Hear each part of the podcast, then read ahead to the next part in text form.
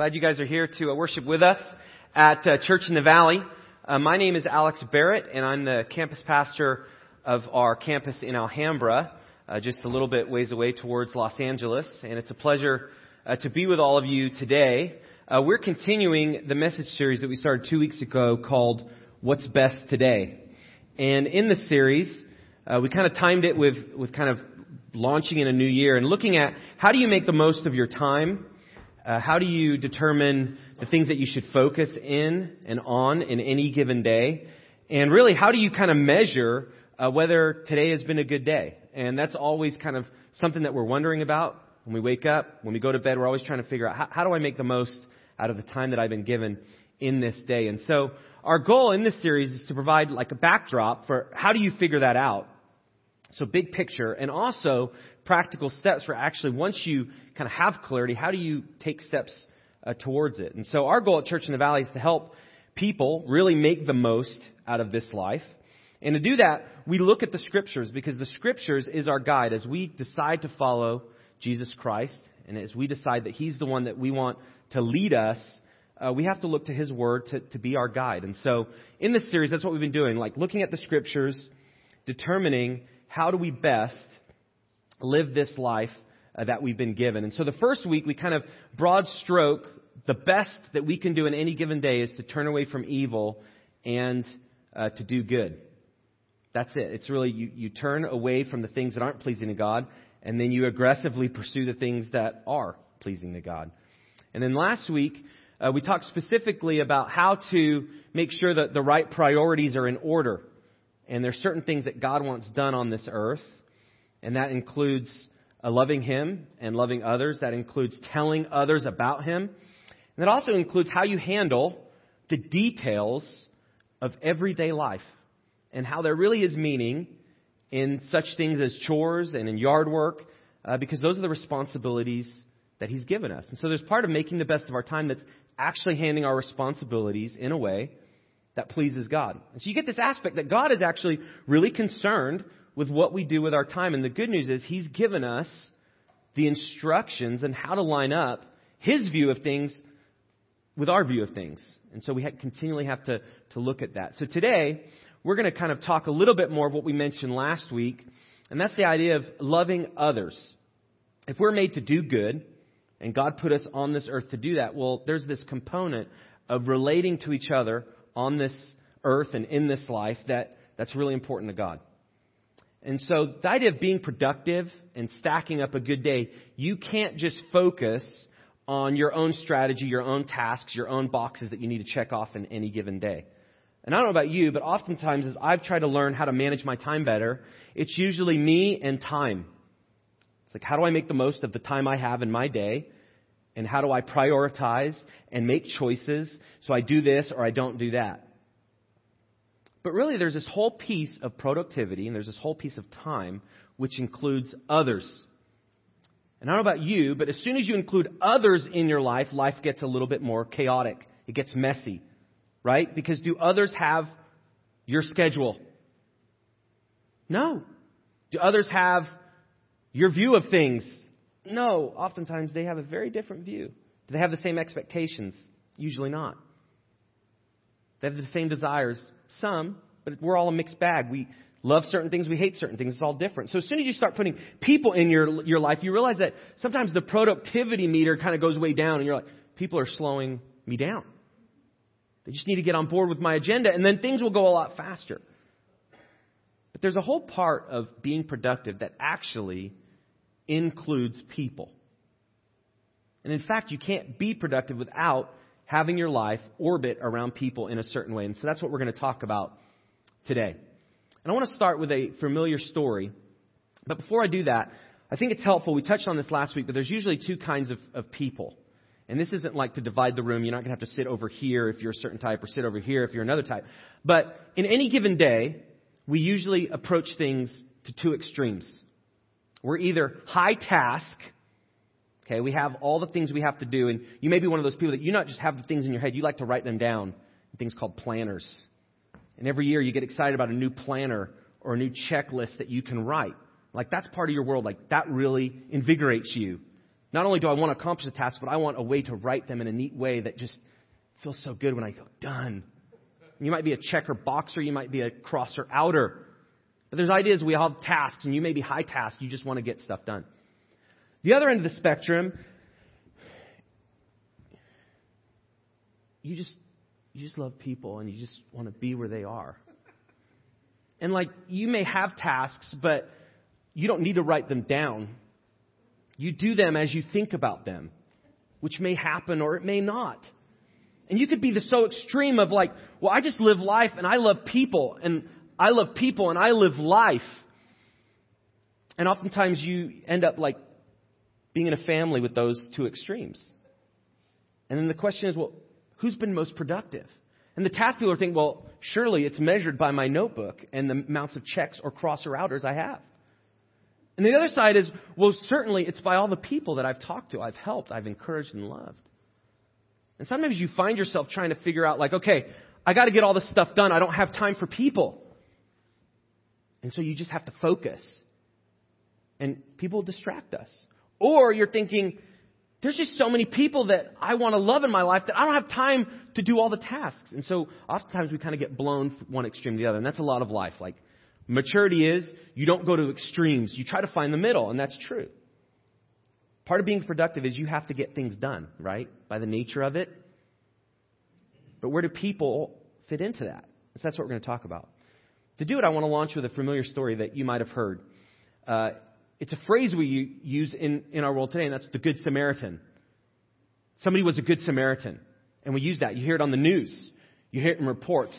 A tragedy happened, and then somebody helped them, and they become the Good Samaritan. Well, if you've ever wondered where that comes from, I want to share the story with you today. It's found actually in the New Testament of the Bible in the book of Luke.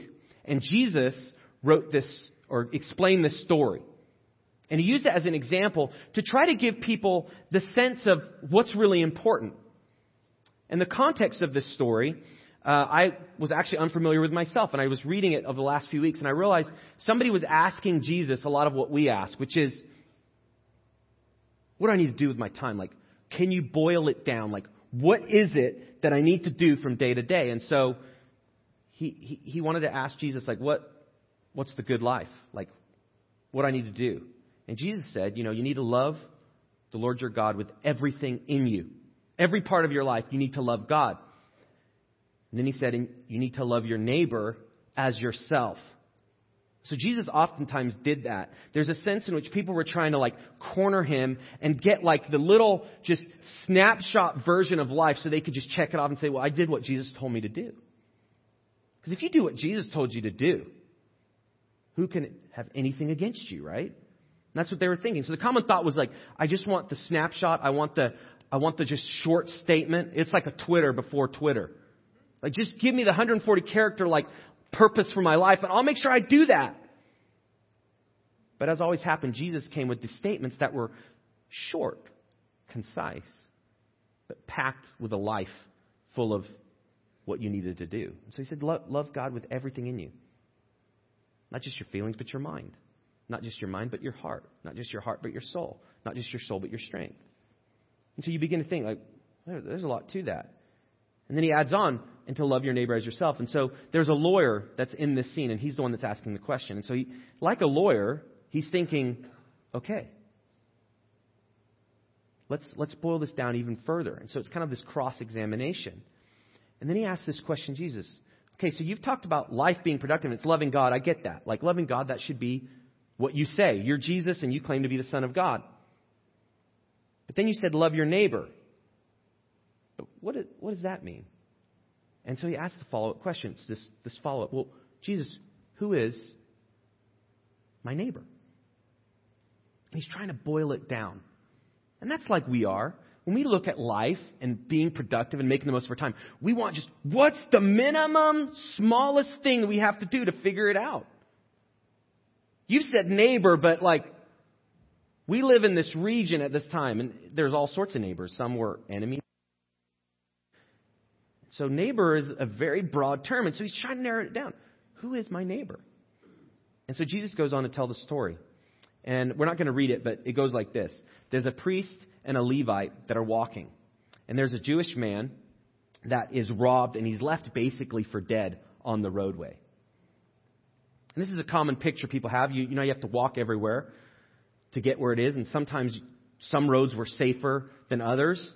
And this man happened to go on a road and he got attacked, and a priest and Levite came upon him.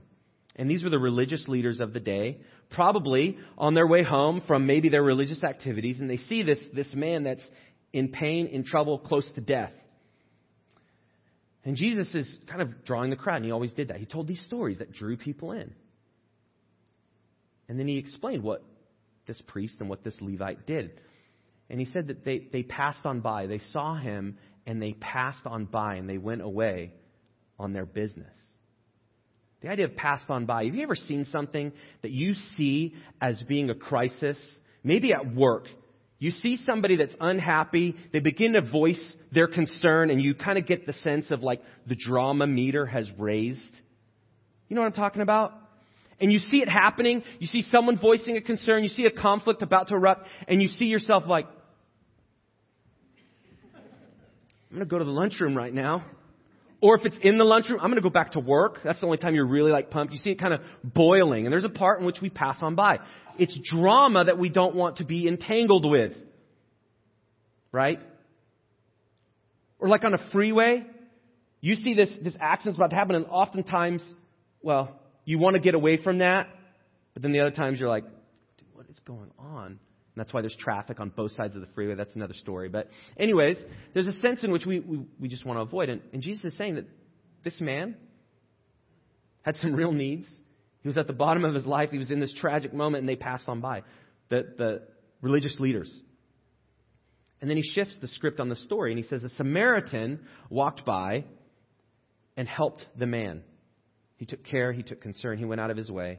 And he made sure that the man was going to not only be okay and check on him, but he actually made sure that he was going to live, and he paid his own money to take care of him.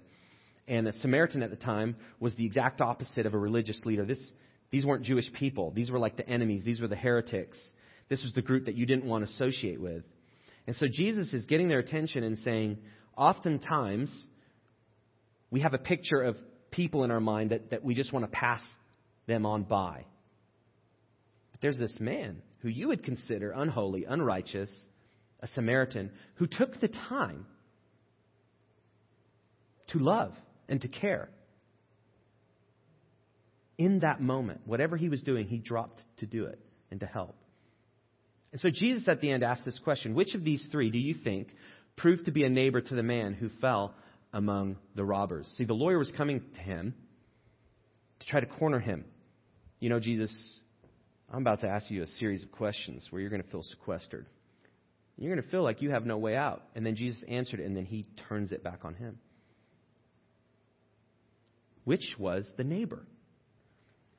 And then he answered, the lawyer. He said, The one who showed him mercy.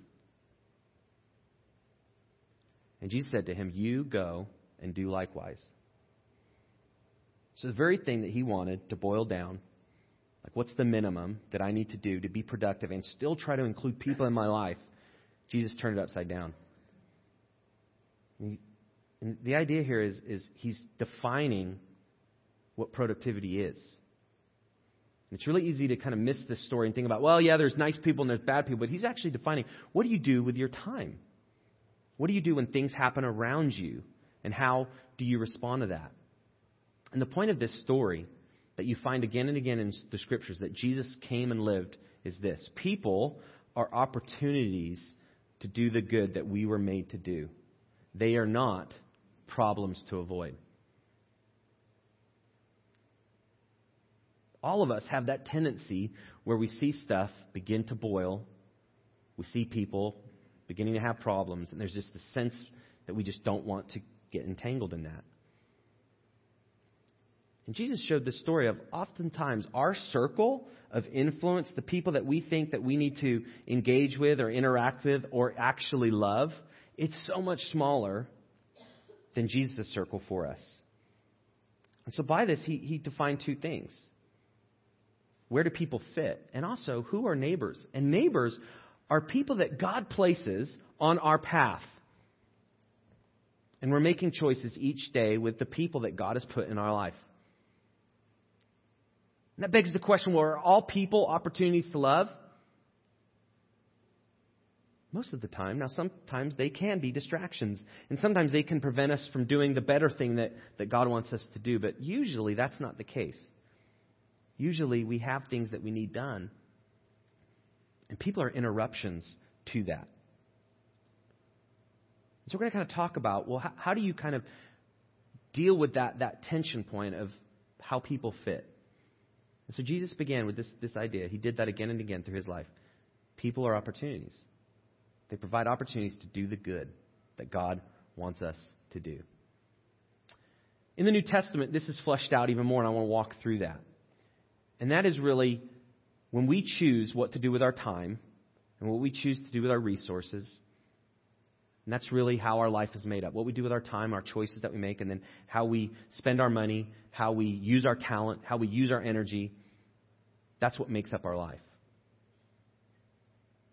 And what you find again and again in the scripture is that the guiding principle for life is love. It's love. It's not the idea of love, it's not the feeling of love, but it's actually loving others. And you see this again and again. Love being the hugest deal. And that's why you have to love God and you have to love others. That's what life is all about. So I want to unpack that a little bit. I want to read a couple scriptures in the New Testament written by Paul, who was a, a church starter. And a lot of scriptures we read are from Paul because he started many churches in the New Testament. And he wrote two thirds of the New Testament. And because of that, you always get this flavor of he's trying to help people who are new to following Christ figure out what that means. And if you're like me, that's really helpful because I've been following Christ for a long time.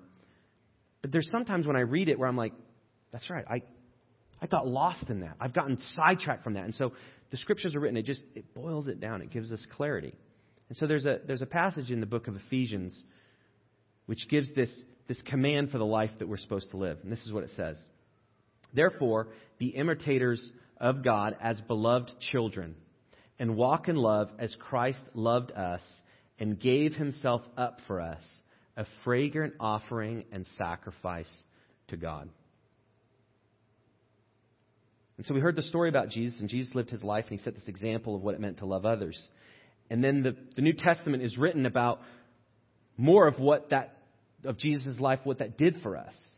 And Paul here is saying that we have to live this life of love. We have to walk in this love just as Jesus did. And Jesus' definition of love is of sacrifice. That's what he did on the cross. That is the picture of love. He laid down his life for us, he sacrificed himself for us. And so that's the model and example. Love is this sacrifice. And that's what Jesus modeled. And that's what we're encouraged to live. Now, in our day and time, love oftentimes is a word that you, you say.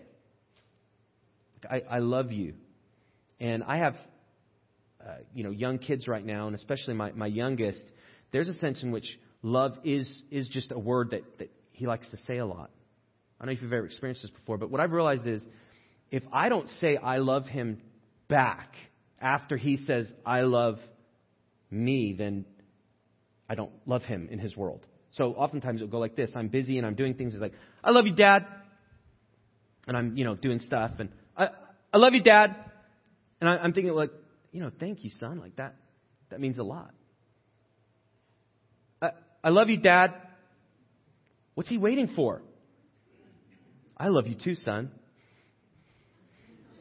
You know, it's like, oh, thanks. Like, because I asked you three times and you didn't, I told you three times, but you didn't say it back. So love is often, often like that.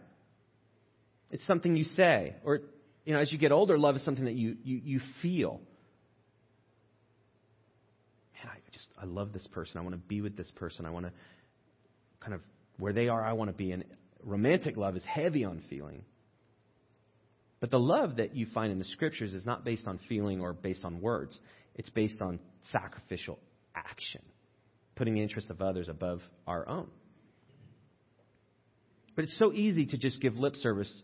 On Friday, I was at Disneyland, and some friends of ours got, got us in, and we just enjoyed the day. And my my youngest, who I just was talking about, he he's four, and what I realize is he's this is the first time he's like taken it all in, and he goes and you, kind of experience Disneyland in a new way with somebody that's seeing it for the first time, and he's just looking at the Matterhorn, which is that like mountain with snow on it, and he's just thinking like, there's a mountain with snow in the middle of this park, and he doesn't understand that like, you know, our admission paid for that mountain with snow.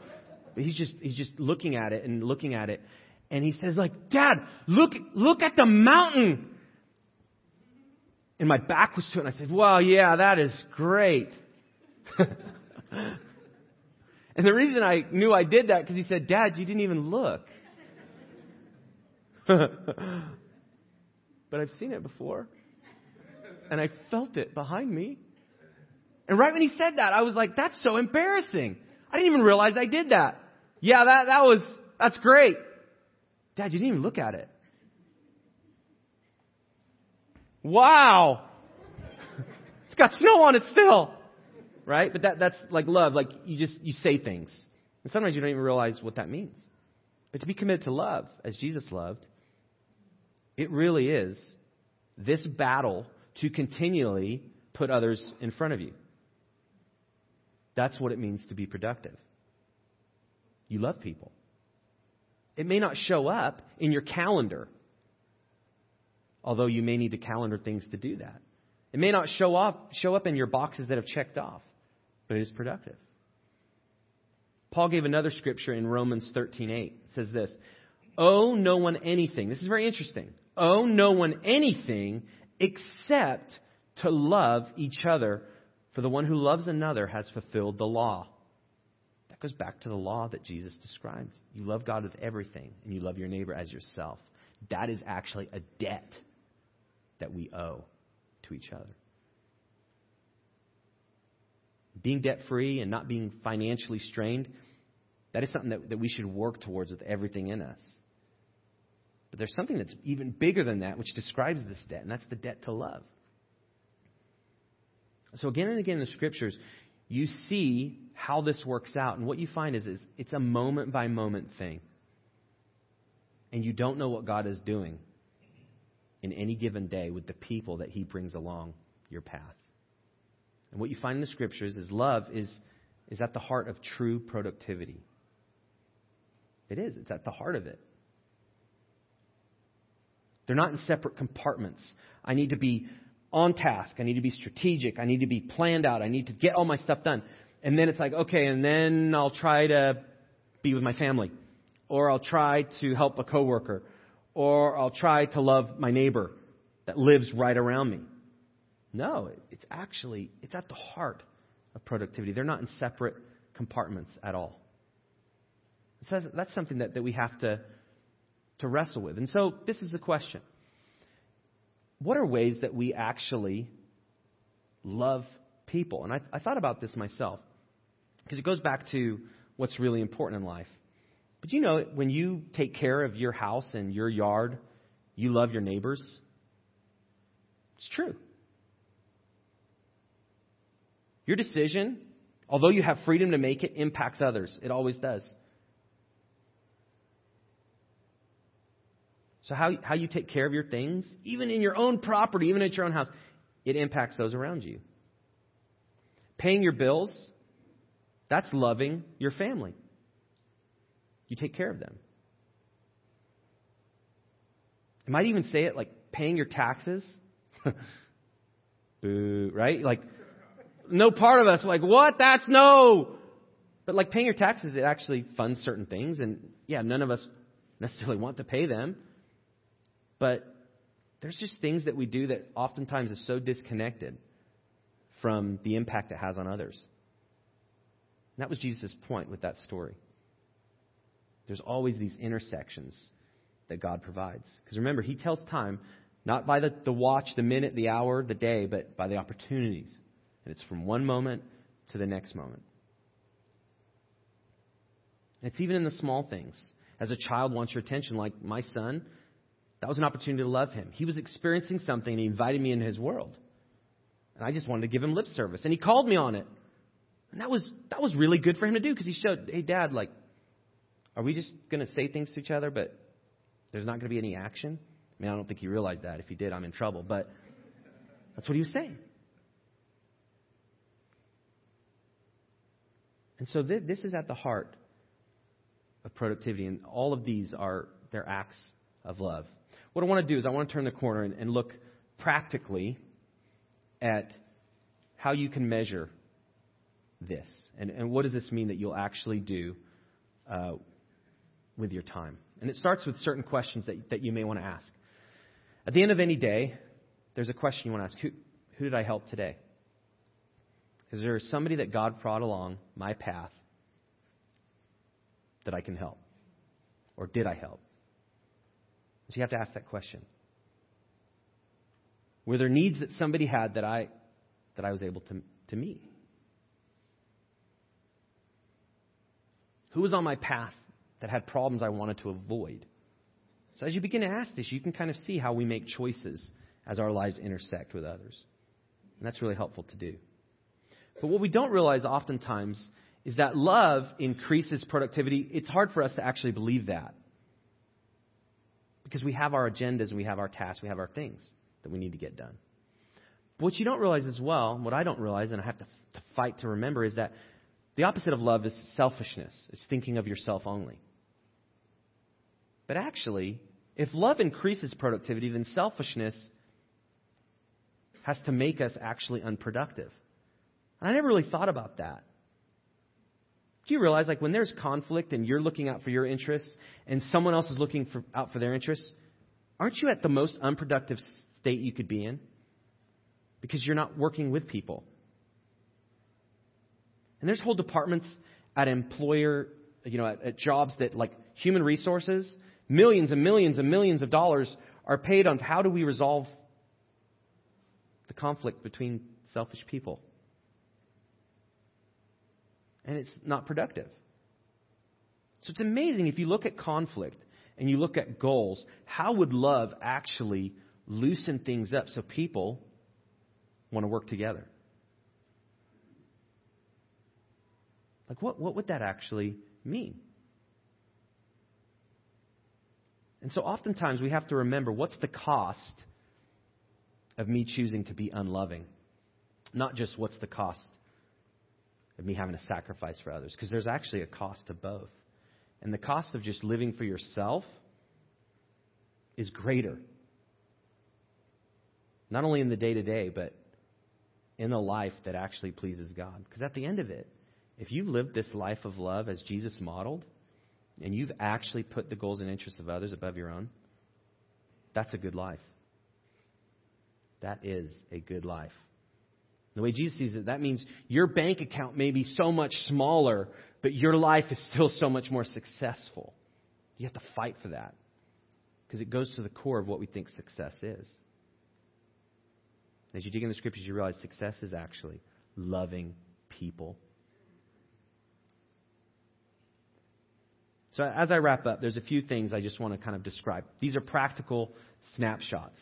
I'm going to go through these pretty quick, but they're scriptures that are attributed. You ever start saying a word and you realize you don't know how to say it in front of a group of people? Um, that happens to me regularly. Attributed. It's like attributed. Um, th- there's scriptures that go along with this, this idea, and it's found in the scriptures. That's why we, we have it but read that scripture because that will give you more insight. Okay, so here's what it would look like to actually do this in practice in your work, in your family, in your neighborhood, anything that you, you do. First is choose to multiply goodwill towards others. So you just act in, in goodwill. Um, that's the idea of you, you want to cooperate with people. If somebody has something they want to get done, Part of goodwill is you, you want to help them accomplish it. You have to choose that.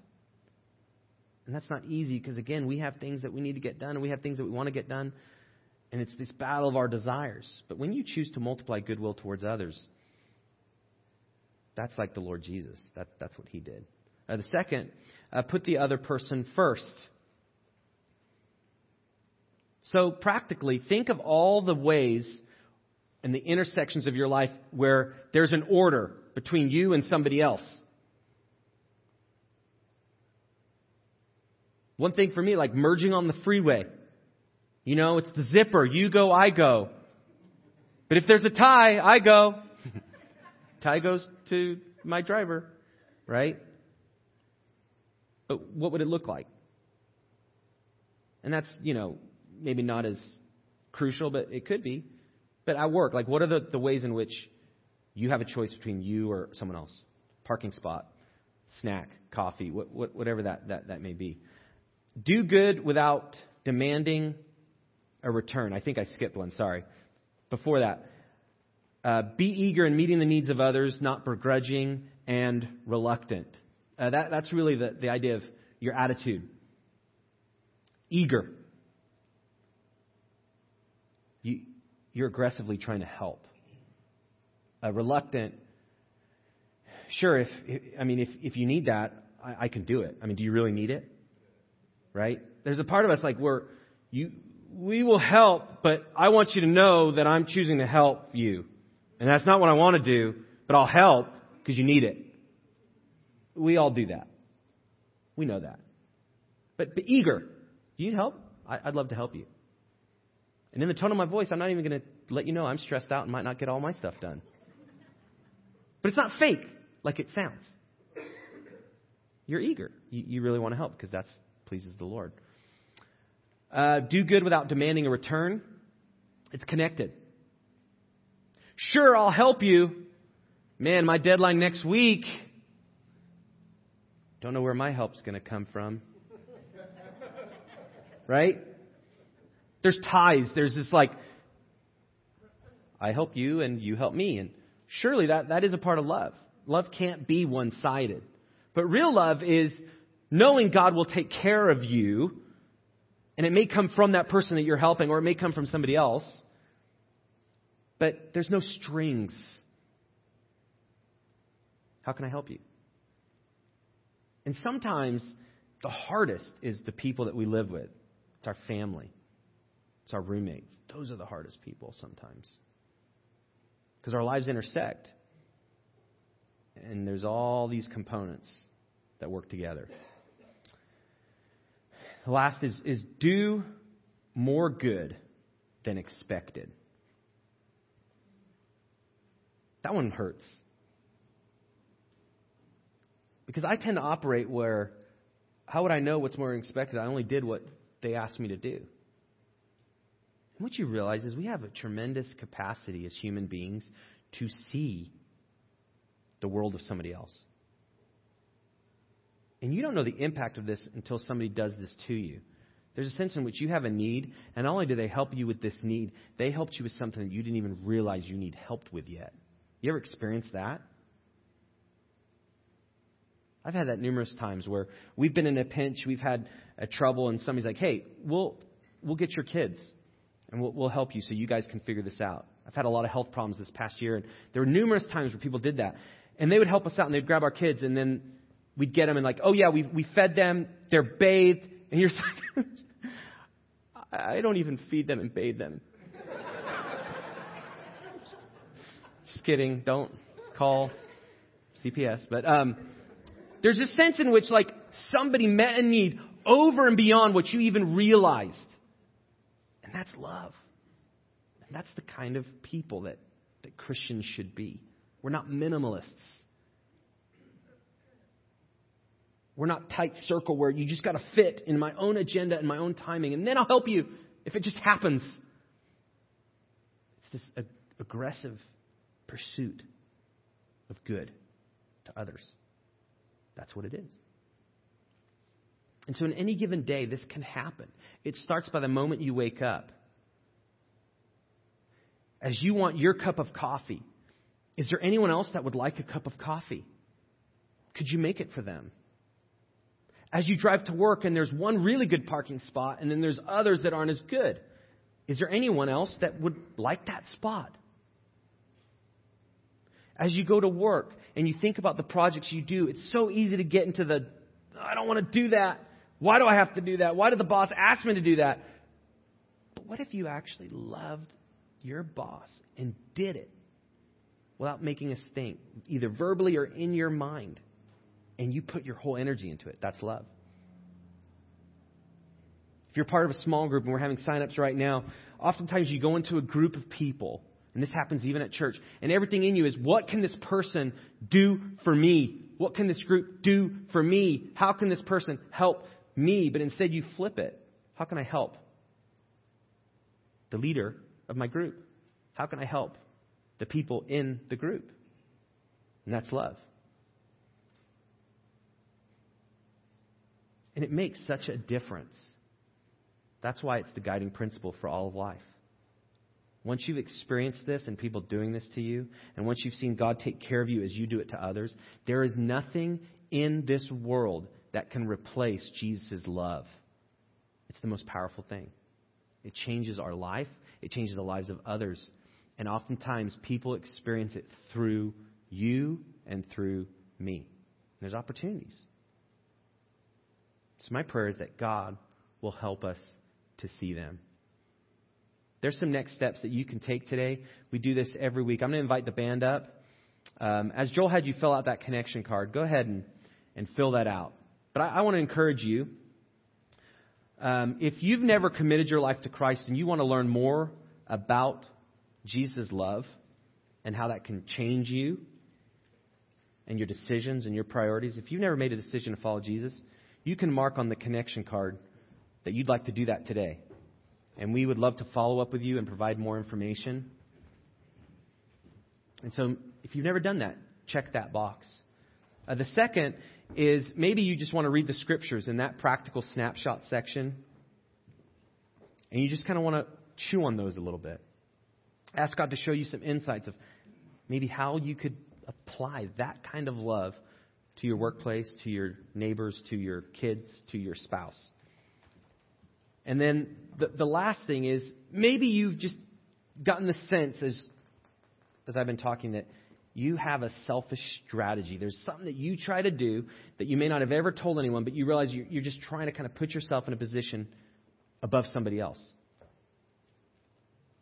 And maybe it's just time to, to get real with that before God. Like, God, I do this a lot. I want to maneuver so I get my needs met before this person. Let's just ask God to, to, to show you that if He hasn't. And if He has, to just confess that to Him. Tell Him. He knows. And so you can write that on there. So I, I want to replace selfishness, which could be a, an attitude or an action that you have to somebody in your life, and then replace it with something that, that we've talked about today. And so I, I encourage you, this happens moment to moment, opportunity to opportunity to the people that, that God brings us. So I, my prayer is that this will be the kind of people that we are. Let's pray together. Father, we thank you for your Son, Jesus Christ, who came on this earth and modeled love in every aspect of his life. Uh, he never acted selfishly, he never acted uh, with his own agenda. He actually came to, to do your will, to love you, and to love others to the point that he laid down his life. It was a real event that transformed history. And that event not only gives us the chance to be loved by you, but also to extend that kind of sacrificial love to other people. And so, God, show us if there's anything in us, any strategies, any maneuvering, any attitudes, any actions that are not pleasing to you, that put us above others. And God, give us just a, an idea of how we can choose to be eager or how we can choose to go above and beyond and God, help us to do that this week. In the name of the Lord Jesus Christ. Amen.